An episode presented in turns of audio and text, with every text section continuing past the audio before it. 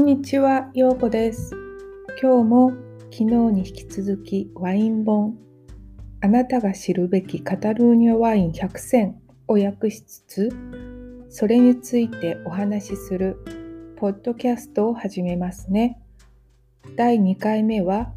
クロスダロバック。カルラス・パストラーナとマリオナ・ジャルケはクロスモガドールのレネ・バルビエとともに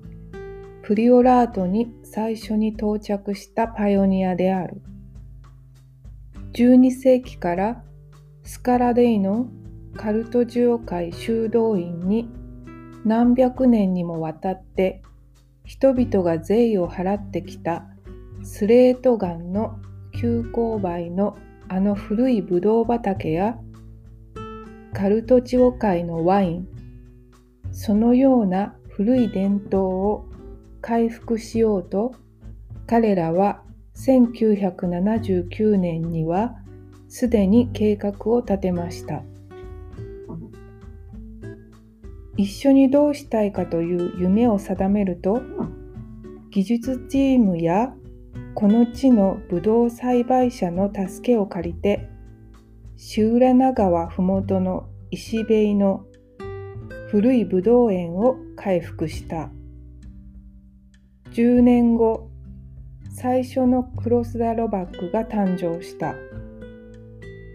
50年以上の年季が入ったブドウの木からのカリニェナ、ガルナッチャ、そして国際品種が少し入ったワインである。ほんの2年のうちにクロスダロバックは国際的評価をプリオラートのワインの中で最初に受けたワインの一つになった。1991年にはフランスの一流雑誌ゴールドミロがこのワインに最高評価を与えた。そして2ヶ月後、ワールドワインガイドが世界で150のベストワインの一つに加えた。それ以降、数えきれない国際的認知を受け、今日、5大陸からプロフェッショナルやワインファンがこのワイナリーに多く訪れている。クロスダロバックはガルナッチャ、カベルネソービニオン、シラー、メルロー、カリニェーナで作られたワインで、フランスオークダルで12ヶ月の熟成がなされる。このブドウの種類を混ぜる割合は毎年同じにしており、それゆえに毎年のヴィンテージの特異性をよく表現している。さらに熟成中にオークダルをプリオラートの冬の寒さにさらすことで、第2の安定期間を自然に誘発している。そしてフレッシュな卵白を使うことで、効果的な成長、ろ過作業を樽から樽へ丁寧に行い、ワイン自らが絶え間なく精巧さを導き出そうとするのを手助けしている。ここまでが本の訳です。実はこのクロスダロバックのみ、偉大な5人衆のワインで唯一私が飲んだことがあるものです。ワイナリーを訪れ、息子である醸造家の方に直接説明を受け、クロスダロバックはじめ、その他のワインもテイスティングさせてもらいました。どれも完成度が高い美しい仕上がりのワインで、それぞれ特徴があり、とても美味しくいただきました。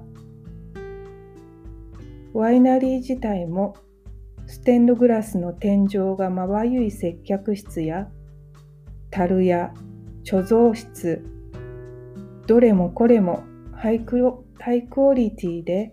洗練された美しい場所でした。ああ、またここのワインをテイスティングしたくなってきましたね。そうそう、彼らはレストランオーナーでもあります。こじんまりしていながら、センスが良い場所、お料理で、目で見ても、実際味わっても美味しい数々でした。ああ、また行きたい。ちなみに、共に出されるパンは、隣のパン屋さんからで、スポンジケーキのようなふわっとした美味しいパンでした。ということで、ちょっと遠いことと、このコロナ禍でも行くのがままならないのが歯がゆいですが、ワイナリーもこのレストランもまた訪れたいリストに入っている場所です。もちろん次回プリオラートに行く場合は、その他の5人衆のワインも味わってみたいものです。